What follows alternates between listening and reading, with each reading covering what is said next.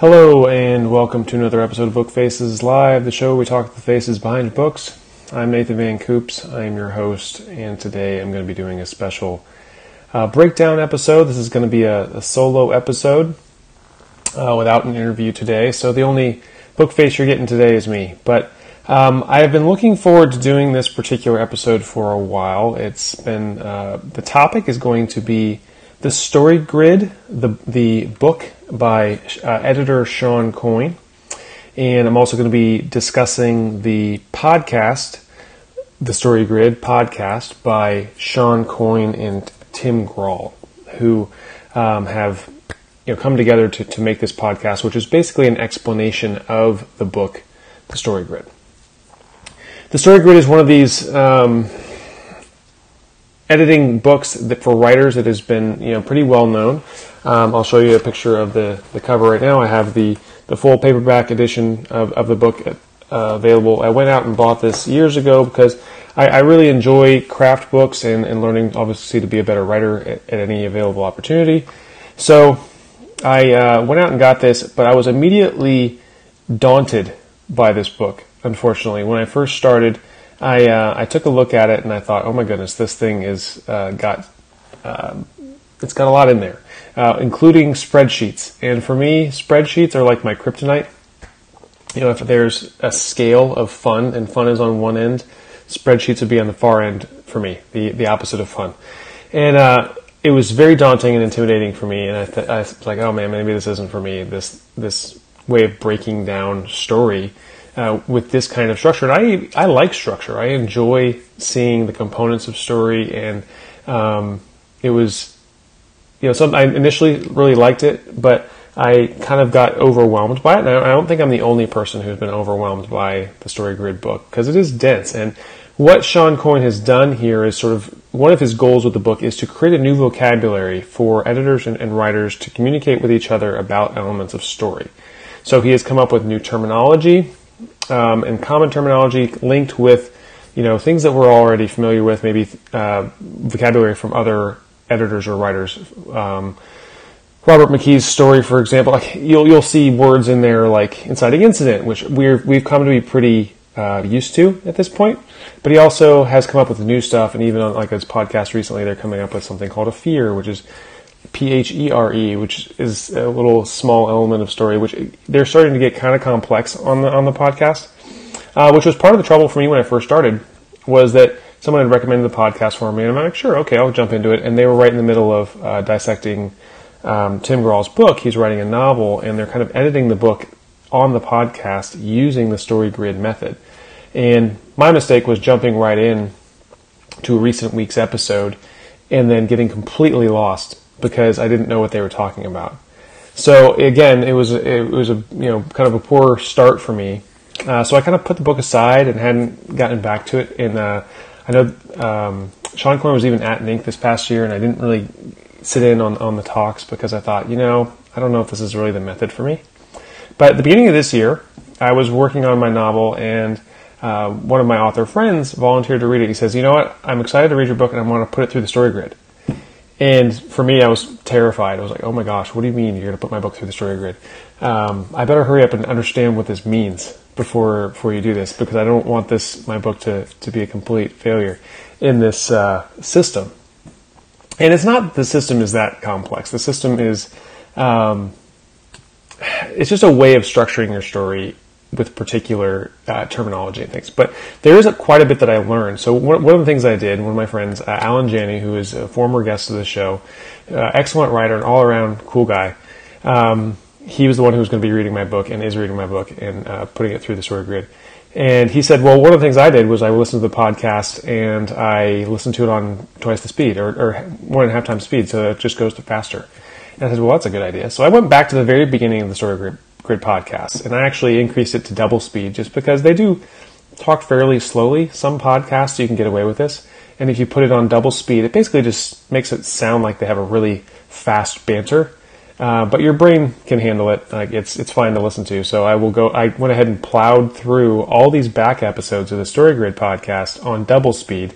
You know, churning through hour long podcasts in a half hour, which was great. So I was able to just download all of this information from the beginning, which then got me excited about reading the book again. And by the time I got through all that, I understood what they were talking about, and so then the book was no longer daunting. Even though the book came first and the podcast came later, they go together in a really great way and, and teach you about story and uh, how to how to tell a compelling story. But it also gives you some specific tools. And I even started using the spreadsheet. Amazingly enough, uh, at the end of this, I even figured out how to use the, the spreadsheet in Excel. At Handily, there are some really cool tools available on thestorygrid.com, and you can go to the downloadable resources. I put a link in the comments. You can actually check this out, and there's there's plenty of information. If you're interested in writing a story, then you know it's it's a great place to find this information. Uh, I see Chrissy is watching. I see Kay is watching. I see Mark is watching. Hi guys, um, thanks for saying hello and checking out my my little live episode here. I see Brooke is watching. Um, so yeah, thank you guys for for saying hello. So this episode is, um, you know, basically just going to be me talking about story structure a little bit, and also in this particular type of story structure, and how to edit your book if you're, or and how to tell whether a book is working. One of the main focuses of the story grid is whether a story works or not, because there are a lot of stories out there that, you know, face it, just don't work. Like you get disappointed. There's problems with them, and it helps to identify those problems. That is the main goal of an editor: is to identify problems with a story, and then uh, see where where you went wrong, and then get you back on track. So I was very excited about that. I was excited to do that to my own book, and I was you know this tool, these this set of tools was was really helpful for me. And I think that having gone through this process of reading the book and um, listening to the entire podcast, I have a much more fundamental understanding of story. It's a little daunting, but I'm going to break it down um, for you guys. Some of my key takeaways so that um, you can decide whether you want to jump into this or not. Um, like I said, I thought that um, you know reading the book was the best way for me, but it turns out I'm more of an auditory learner, and it was, and the podcast really was what made it happen for me. So it just depends on on um, what's you know what's best for you. Kay says, "Hi, I can't watch long because I'm leaving soon, but I'll come back later and watch watch this later." So I understand, Kay thank you for saying hello. I appreciate you being here and, uh, and checking in and, and, saying hi. And if you're checking this out later, you know, feel free to leave comments and I'll, I'll engage with you in the comments as best I can. Or if you're listening to the podcast, uh, as many are these days, um, feel free to just you know say hi in the comments and uh, later on, and I'll, I'll, do my best to to answer if uh, if I can. Um, so let's get into this Story Grid podcast or a Story Grid book and talk about what what they're uh, dealing with here. Um, one of the things, I, like I said, they're they're trying to come up with a common vocabulary for writers and editors to be able to communicate about story elements in a way that makes sense. So everyone is speaking the same language. Um, so some of the things that they talk about are um, like genre, for example, was a big one. That was one of the big things that was a takeaway from this was the absolute importance of genre and understanding uh, your genre. There were six editor six core questions basically that um, an editor would ask a writer, and that's one of the things that Shawn um, discusses, and it's also available on his website. Um, and the first question of them all is genre. And then, what are the conventions and obligatory scenes of that genre? Meaning, like, put this in, in layman's terms. Like, for example, I'm working on a, on a story that involves cool cars. And if you look at any cool car movie, for example, there are certain things that you would expect to see in that car movie. Um, for one, a car chase. At some point, you're going to have a car chase in a cool car movie. You're not going to, um, you know, just go through the whole movie with the cars sitting still and never racing each other around and doing cool car stunts. You know, that's just not going to happen. If you did do it that way, you would be breaking a genre convention, and your readers would be horrified. Um, so that's one of the things that I really took away right out of the gate with this method was the importance of understanding your genre, understanding and studying other books and stories in your genre to understand what the commonalities are and what you absolutely kind of have to include in your book if you want to make readers happy and meet their expectations. Um, to use a contrasting example, I'm kind of going to throw a book under the bus here. Um, so apologies to, to Cherie Priest who wrote uh, the book Boneshaker. But years ago, I picked up this book. I was at the um, Haslam's, who um, Ray from Haslam's has been on the show. It's a local independent bookstore, and I saw this book on the shelf, and, I, and, it's called The Boneshaker. For those of you who are not watching and can't see the the uh, image, but it has a really cool, beautiful cover of some steampunk art with um, this lady. It's a you know it's a it's a painting of a, of a woman with these goggles on, and in the goggles there's a reflected airship, and it just really hits the the main tropes for a steampunk book. This, if you look at the color scheme, everything about it, even the even the title, um, screams you know a steampunk adventure story. And when I read the the description on the back, I was instantly sold, and I said, okay, well, this is exactly what I, I want to read. This is it was about this machine, basically called the Boneshaker, this underground sort of tunneling machine that um, that was sh- so violent that it it shook the ground as it as it moved. Um, called the Boneshaker, which I thought was an amazing name, and then basically uh, it it had caused some gas to spring up, and then now the city of Seattle was inhabited by zombies and et cetera, et cetera. So for me, that was perfect. That was a story that I was 100% excited about. I said, this is exactly the type of story I want to read. And I had I went in with expectations that this was going to be amazing. I came out of that book completely dissatisfied and I hated the story. Um, even though I was the exact target audience, and these were all genre uh, conventions and things that I would buy into normally, she decided to break some rules in this book. And you can say, oh, well, you know, some people that, that feel like genre conventions are confining, they say, oh, well, I don't want to do what everyone else does in a, in a story. I want to do something completely different. I get that. However, there are basic things that we expect to see. Like in a romance story, we expect a happily ever after. If they don't, or at least happy for now, if they don't end up together at the end, you're going to make people angry. In in the case of Boneshaker, I was furious because the entire time we're told about this amazing machine called the Boneshaker, which is this you know awesome mechanical invention that that shakes the ground as it tunnels through the earth. And by the end of the story, when we finally find the Boneshaker, they never use it. They have this amazing machine that they've titled the book after, and it never even operates. They, they find it, it's kind of like a set piece, they move on. Nothing ever happens with this story. And that's kind of what happens with most of the characters in the story as well. She sets up some really interesting characters with mechanical arms and fun steampunk things. She had all the all the, the window dressing of a great steampunk story, but the characters didn't behave in a way that made sense to the story. Uh, for example, the villain, the main villain of the story, is killed by a secondary character who isn't even the protagonist. The, the, the, hero of the story doesn't actually do anything to save themselves at the end. It's someone else who does the job for them, someone else who doesn't even have a real story arc, which is a complete no-no in the, in the case of, of, of a story. This is a structural uh, element that was fundamental to the, the structure of the story and making it work. Why did the story not work? They broke a couple of main pillars along the way. So, um, so for people that feel hemmed in by structure, um, Shawn Coyne, one of the quotes I got from his podcast, which I thought was excellent, was that uh, if you're trying to build a house, like maybe you don't want to build a house that looks like everyone else, you don't want a cookie cutter house that looks the same as everyone else's house. You want to do something completely different. But at the end of the day, your house is still going to need a roof. It's still going to need walls and a door. It's going to need basic things that, that any house needs. So if you go to try to build a completely new house and you're like, I'm not going to have doors, I'm not going to have windows, you know, I'm going to like not going to bother to put in structure to hold the roof up, your house isn't going to last. The first time it gets windy, it's going to fall over and kill everyone inside, and it's going to be a terrible house. So no one will be happy with that. So if you want to create something cool, great, but you still have to have the fundamental elements in there that hold the story up and make it function. So make sure your your story has a front door and a roof and you know roof supports. Like don't fall don't let it fall down completely because you you wanted to be so avant-garde that you just thought that you could change things.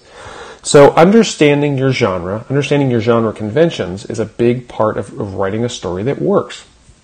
It has to at least function on the basic level. So that was a big thing for me. Um, I'm writing, like I said, I have, have a cool car in my in my uh, book, and I also have sort of a um, competition element. So I went around and looked, and I did the research, and I said, okay, what if I have a competition story? What are some of the, the basic elements of a competition story? Well, if you're watching Rocky Four, hero gets beat in the beginning. He has to train really hard, and he has to come back and face off with against his nemesis at the end again. That's a basic element of that type of story. It's the Karate Kid. It's the same thing. Kid gets beat up, Kid trains really hard. Kid comes back, wins at the end. Like it's the same story, same basic structure. If you're writing a Cinderella story, you know you, you understand the concept, and you can you can make it your own. You can make it interesting and unique, and put all kinds of different spins on it. But the basic elements are there, and, and what the most important element is that the reader is going to be happy at the end. They're going to be, feel satisfied by the way that you've constructed this thing and put it back together. So at the end, they're walking away. I see David Frank is watching. Hi, David. I see Ryan Z is watching, and, and Danielle. Hi, guys. Uh, thanks for popping in and saying hello. Um, appreciate you, you checking this out. So, um, one of the other things he talks about, which I think is really important in this book, in this podcast, is the five commandments of story. Um, and he ties these into a, a, tool, which he calls the Foolscap Story Grid or the, um, yeah, Foolscap Global Story Grid. And the Foolscap, the term Foolscap is actually a, term for paper. It is this type of like legal pad, basically, where you have a legal pad and it's this lined um, pad that you use. That's that is what Foolscap is. I mean, here Foolscap, um, that's what he's referring to. Is basically a legal pad. And what he says is that you can outline your entire story on one piece of paper if you have one of these legal pads. Like you should be able to do it all. You put a couple lines across it, and what you're going to do is, um, you know, basically break down your, your first, second, and third act. It's basically a, a three act structure type situation, and then you're going to, and I'll show you a picture of this because he has a has a picture available. Um, this again, this is a free download on the website. You're welcome to go just go check it out. Um, but basically, there's a global genre, uh, which we're going to talk about in a second. Then we have our what he refers to as the beginning hook, which is Act One essentially. The middle build, which is going to be your Act Two, and then the ending payoff, which is Act Three. All right. But up at the top, you'll notice that he's added something different uh, to just the regular three act structure. He talks about the global genre, which is obviously we've discussed is important. Um, then that can be external and, and external uh, and internal as well. That can be an internal genre that kind of is the subplot of the internal character struggle. And then it actually has you listing your obligatory scenes and conventions of your genre just so you don't lose track of them. And then he wants to talk, discuss the other uh, six core editor questions, which are point of view, what's the object of desire that your hero has, what do they want, basically. Then what's the controlling idea and theme of the story. And then the sixth question is, what are your beginning hook, um, middle build, and ending payoff? So, um, if you download this this spreadsheet, it already comes like this. It looks like this. It has all these things sort of pre-written in there, and you can fill them in yourself, which is which is handy. Um, but the, the five commandments of storytelling basically are these elements that he talks about in each individual uh, section of your story. That is the inciting incident, which sometimes people have referred to as you know like the why this day, like what what happened that changed something. Um, and this can be something external. This could be happenstance. Um, somebody just got lucky, you won the lottery, and now all of a sudden your life has changed. Or it could be something you deliberately did differently, um, or something that's happened to you. Like there's a lot of ways that an inciting incident can happen, but basically something has changed. The status quo has changed, and that's going to happen. Uh, you'll notice that it, all of these five things, these five commandments, happen multiple times throughout the book. I had previously thought that the inciting incident was something that only happened at the beginning of the story and that's the global inciting incident. But it turns out uh, the way he structures, there's an inciting incident, um, complication, crisis, climax, and resolution for every single section of the book. Those are his five commandments. there must be the inciting incident, a complication. We'll talk about these in more detail. Uh, a crisis, a climax, and then a resolution. And those we're fairly familiar with. Those of any of you who've studied story before kind of know the basic structure of, of crisis climax resolution. But by adding in complication, um, I think that's that's helpful. And he talks about the idea of progressive complications a lot, where you can't continue to have the same complication over again. Um, if the problem that your hero has is that he lost his job, he can't just keep losing his job over and over again throughout the story um, because that's boring. We need things to be getting worse. Uh, maybe it, because he lost his job, he now lost his wife. You know I mean? And because he lost his wife, now he um, did something crazy to try to get her back, and now he's potentially going to prison. Now, these are progressively worse things that are happening throughout the story. That's a progressive complication, not just you know one continuous thing happening over and over again. And a lot of times, the reason why stories get dull is because either the, the complications are not progressing up or they're they're progressing back down. Sometimes we might have something bad happen and something less bad happen later and then less bad happen. And like, yeah, we're having a complication, but it's not progressive. It's not it's not escalating the stakes, it's actually diminishing the stakes, and that's why books get boring. So um, and also, while he talks about complications, he also talks about the concept of a turning point of a scene. And this is something that I thought was very important that I hadn't thought about before. Um, was that inside each individual scene, which is, of course, your kind of basic element of story, you've got your chapters, um, you've got your global story, you've got your acts, you know, big acts of first, you know, your, in this case, beginning hook, middle build, and then ending payoff. But those break down into smaller sections. And they break down into scenes. Typically, when you look at a movie, for example, you'll see maybe 40 scenes in a standard film. And uh, see, Brett Keeney's watching. Hi, Brett. Good to see you. Haven't, haven't seen you in a long time, so uh, nice to say hi. Hey. Um, but so basically, if you're understanding story, one of the key elements of a story is called the um, the scene, and the scene. And you actually break the scene down a little bit more into beats if you want.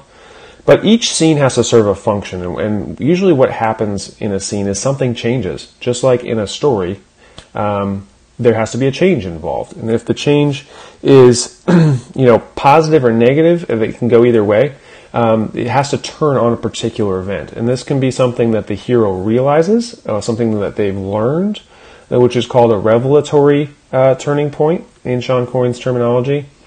Um, or uh, you know it can be it can come in, in other ways. So, um, and I, I, can't remember what the other term is. I'm, I'm, losing it off the top of my head here, but um, David Frank says without these two tools, I would still be struggling to finish a first draft. I agree.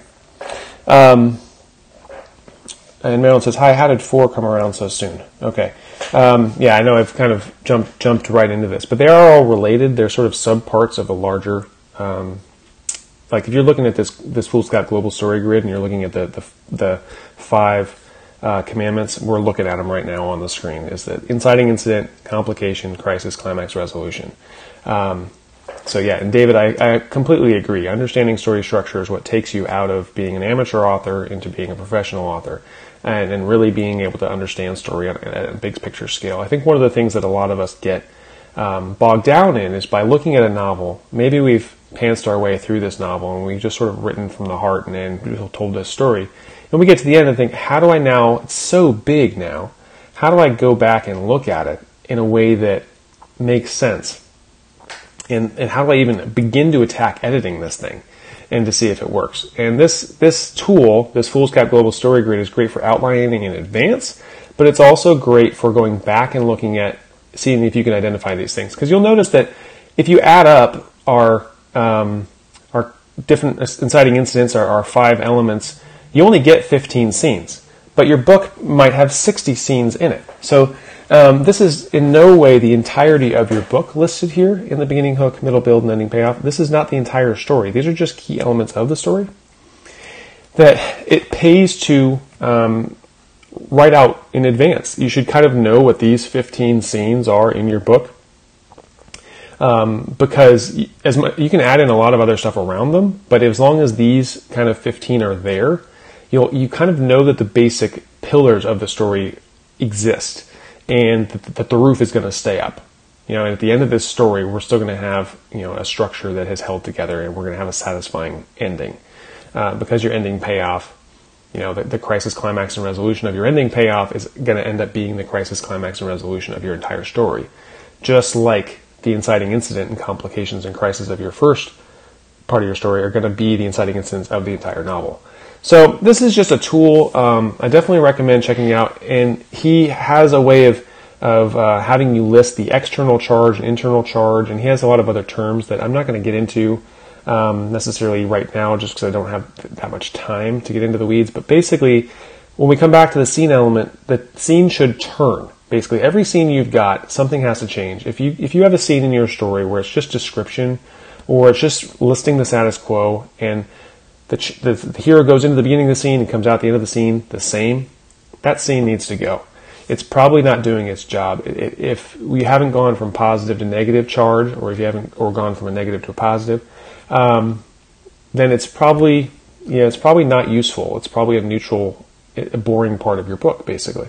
Um, and, and, what happens is, like, one of the things that he has you do is fill out this story grid spreadsheet. This is where the Excel thing comes in, where you basically go and you plot your entire book on an Excel spreadsheet, uh, listing the scenes, and then you list like whether they're positive or negative. Basically, like how is this? How's what changes? What's the polarity that changes in this in the story?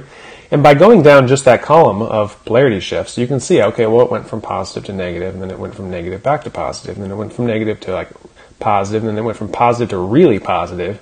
But then it all came crashing down and went super negative. You know, like you can kind of you can track kind of the rises and falls. Like if you were to graph your story out, you can kind of watch as your your story goes up and down on this little graph.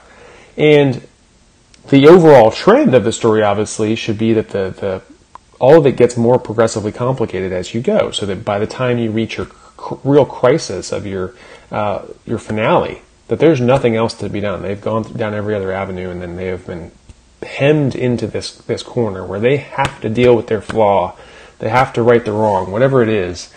Uh, there's no other way out of it. Um, Kay says this is going to help me with proof and beta reading. When someone think, something in the story bothers me, but I can't put my finger on it, the issue could be exactly the story build and missing rules. Very interesting information. So yeah, absolutely. Um, a lot of times people do read a story and they realize that they don't like it for some reason, and they're trying to figure out why. They're like, well, why does this story not work? And you know it, you get that it doesn't work. Like something's wrong. I mean, it happens with movies too. You're like, why was this movie so unsatisfying? Um, and usually it's because there's some fundamental element missing in the way that they structured it. Uh, maybe the hero never faced their flaw, or maybe they dealt. There's sort of this Deus ex machina thing where their problems got resolved at the end without their um, real action. Maybe you have a really passive protagonist and things just happen to them and they never actually do anything in response. Um, these can all be big problems in stories and they're fairly common, uh, especially with beginning writers. Um, and it's something that we can we can fix by analyzing story structure and understanding some of these things. Um, so yeah, so th- these are some of the, the key elements. Like I said, that this is something that I hadn't necessarily dealt with the value shift concept and the idea of um, making sure that each scene has its own each section, each act basically has its own crisis and climax and resolution. Then also that each scene serves a purpose and has a positive or negative um, polarity shift. So, um, you know, it should all relate back to your genre as well. Like you should be able to look at these things and say, okay, do all of these things relate back to my global global genre? And what that means is, for example, if you're writing an action story, uh, action stories typically turn on, according to Shawn Coyne anyway, they turn on life and death, stakes, basically. If you have an action hero, they're usually dealing with somebody's out to get me. Um, you know, you can imagine Tom Cruise in Mission Impossible. Most of the things he's dealing with is death on some level. Like he's going to jump off a building. That's a, that's death. You know, but so whatever he's dealing with along these 15 points of the story is probably going to relate to life and death with whether it could be his, it could be someone else's, it could be someone dies along the way. And usually when you see the crisis, it's going to have to do with, okay, something blew up and, or someone's going to blow up. Um, they all kind of point back to the global genre. Um, if you're writing a romance story, obviously it's going to point back towards their relationship. It's going to be, it's going to have some effect on the overall genre of the story. So having this big picture view first, and then getting into the individual scenes, when you deal with the individual problems along the way, they should all fit nicely into your global global arc and your global genre. Um, that's something that's important that I hadn't necessarily thought about in those particular terms until I listened to this podcast. Um, but it, it, absolutely resonates with me and, and makes complete sense. Um, same thing with because I am writing an action story, and in in the podcast, Tim Grahl is writing a YA action adventure story and you get to sort of follow along with him as he goes in and out of this uh, journey with Shawn Coyne over the course of years. They kind of, you know, have, he does multiple drafts of the story, and they come back and look at it, and they really analyze uh, story structure really in detail, and they discuss, of course, all of these different elements, you know, genre and the six core questions that an editor asks, and then he has to basically go through the ringer in uh, in place of the of the listener in our in us. So we get to sort of follow along and enjoy all of this education that we're getting from Shawn Coyne, who has you know 25 plus years of experience as an editor, and it's it's really interesting stuff. So. Um, like I said, while I was completely daunted by the story initially, or by the book initially, um, and especially because the amount of material that was going to be required to learn. Like I, especially with like okay, Excel spreadsheets. I don't want to have to spreadsheet something, but I actually found it incredibly useful. Um, being able to look at, at big picture elements and then also be able to break down big picture stuff into small elements, uh, it becomes much less daunting. It's like, okay, I'm really only looking at this particular beat in this particular scene and how it fits into my act and how that then act, that act then fits into the overall story. It, it becomes much more manageable because it gives you the opportunity to do things in bite-sized pieces, and you and you can figure out whether if that bite-sized piece works, it can go back in the machine. You know what I mean? And then you can go along and troubleshoot other ones, and you can. It's basically a system of troubleshooting individual parts of your story, being able to pull them out, look at them, be like, does this relate to to what where it's supposed to go in the story? Do I need to move it around? Does it need to be earlier in the story? Does this particular element um, you know, degrade my story here, but it would add to it somewhere else. Uh, it, it gives you um, a way of looking at your scenes and determining their function and their versatility and their usefulness to your story that um, I hadn't had that tool before. So um, I found that very useful. So you can find an example of the StoryGrid spreadsheet on storygrid.com in the downloadable section. You can also find the Foolscap Global Story Grid mockup, he breaks down um, common stories um, that people, most of people have, have, read. For example, the big one in the book is he does Silence of the Lambs, which is, of course, a you know, classic film, that really well written book and and film, and he's able to use a lot of those examples.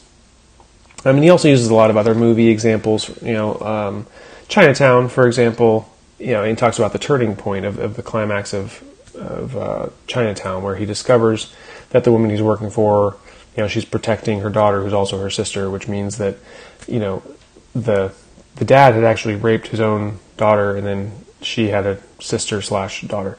You know that that changed everything about the way that that um, Jack Nicholson's character um, behaved in in the story, and that was a revelatory turning point, is what he describes that as. Um, so he uses examples like that that people can understand and um, even if you haven't seen the film, like you, you can get what they're talking about. So I do recommend listening to the podcast if you're struggling with the book at all, and also because of the fact that you can get a lot of the downloadable items off the website, you might want to start there because a lot of this stuff is explained on the website, and then you can potentially grab the. I don't haven't had the ebook, I haven't tried that out, but it might be a solution just in case you don't. This isn't necessarily cheap. I think it's over twenty dollars to get the Story Grid book. Um, it is nice to have. But like I said, you can get a lot if you're an auditory learner like me, I would highly recommend going back to the beginning of the podcast, um, you know, and maybe put it on double speed like I did and just burn your way through the back episodes before you try to jump into the current stuff. Because if you were to go listen to the podcast now and listen to like last week's episode, you'd be completely lost most likely if you're not already familiar with it. Um, but yeah, so that's sort of like my my key takeaways from from this were that you really need to understand your genre. You need to focus in on that before you start editing, uh, preferably before you start writing, obviously, so that you can understand the genre conventions uh, and really get what it is that your readers expect from this type of book. And the way that you do that is, of course, read other books in your genre who are doing well, who are succeeding and not doing what Boneshaker did and just breaking all their own rules and then dissatisfying people. Um, but you want to find the ones that are doing well and you want to um, emulate that structure of say, okay, what are the things these things have in common? Um, all the great car movies have car chases, so I'm going to put a car chase in my car book. Um, you know, all these, it, whatever you're writing, make sure that you're digesting a fair amount of stories in, in that genre, and, so that you can make sure that you're not going to, you know, leave your, your readers unsatisfied. While while turning around and making it something different, you have to obviously not just do what everyone else is, is doing. You have to add your own flavor to it. But what your flavor is going to be is the facade of the house. It's going to look cool. It's not going to be the structure of the house um, that you're changing. So uh, that that's big for me. Um, understanding that the individual acts can have their own inciting incident, um, complication that's progressive, then a climax uh, or a crisis, a climax and resolution. Those are important. And, and one of the things that I always struggled with was uh, the midpoint crisis and just crisis in general. And one of the things that they're good at discussing in this story, or in this book rather, is the idea of different types of, of crises. Um, for example, the best bad choice, meaning that you got a bad option A and you got bad option B.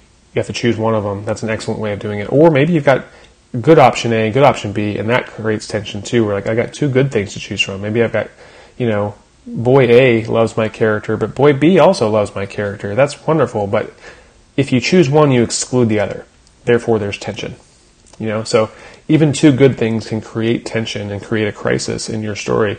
Um, there's a lot of ways to, to, to, take each of these elements and make sure that they work in, in, in your book. Um, but you can add your own flair, like we were saying. The, the, this structure is not going to hem you in. It's actually going to uh, encourage you to innovate within the confines of the structure, but you'll feel a lot safer um, to innovate because you know that the roof is staying on. Um, and I think that's that's an important thing because like people that don't outline, people that don't plan, or they don't want to go back and revise, um, you know, thoroughly and, and really understand the fundamentals. If they think, oh, I'm just going to write the story from the heart and it's going to just work, maybe it will. It's possible that you might get lucky, but more than likely, there's going to be massive holes somewhere that, or there's going to be slowdown areas where you lose readers, or, or um, you know, the pacing's off. And a lot of that comes down to analyzing how these individual scenes fit into the global story and you know your polarity shifts and stuff like that that he's talking about. And if you can understand these fundamentals, you really can become a better writer. You can become a um, you can give your readers a better, more satisfying experience, which I think is fantastic. And I think that's that's what we're all going for at the end of the day as writers. So um, I blazed through my half hour already. I knew that this was going to be the case. It's possible that I, I may end up doing um, an additional um, episode on this at some point as I as I get into it. But um, key takeaways, you know, definitely check out the website. Check out um, writer, you know, the the, uh, storygrid.com and check out the those six core questions. Check out download this, the Foolscap Story Grid just so you can uh, make your own um, and see see how to use your own pad of paper to, to outline your stories and keep it simple in your own mind. That's great. Um, and then understand each of your acts in, in a real basic way. Make sure you get those 15 core core scenes in your book. Identify what those are before you start playing around with everything else, and make sure that you know that, that the structure is there. Um, and of course, under, and there's a lot more to, to dive into, like your character's object of desire and all those other things that he's talking about here. Um, but like I said, I I'm don't, unfortunately don't have the time to, to dive into all of that. But I do recommend the book. I really recommend the podcast, but you absolutely have to start at the beginning. That would be my big recommendation. So I hope this um, episode has been useful. I appreciate uh, those of you who have watched and commented. I really uh, enjoy uh, being able to come on and, and share these things that I learn on my own writing journey because this is something that, like I said, every time I write a book, I'm always trying to get better. I hope that every book I write is the best thing I've ever written. And the only way to do that is to continue to grow and get better.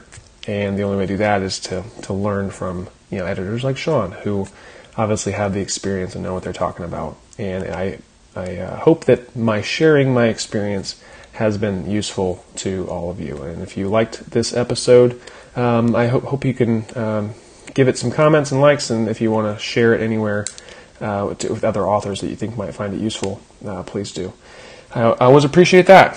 Uh, thank you to everyone who's listening, and um, I will be back again. I, there may not be an episode next week. I'm, I'm still, um, I've got some some family stuff going on. Um, nothing bad, just all good stuff but it's been going to be a busy week, so it's possible there may not be an episode next week. But um, I will do my best to be back soon with another uh, thrilling episode with another another guest book face for you to to chat with. And um, I appreciate you all listening and watching. And we'll be back again. Uh, talk to you again soon. Thanks.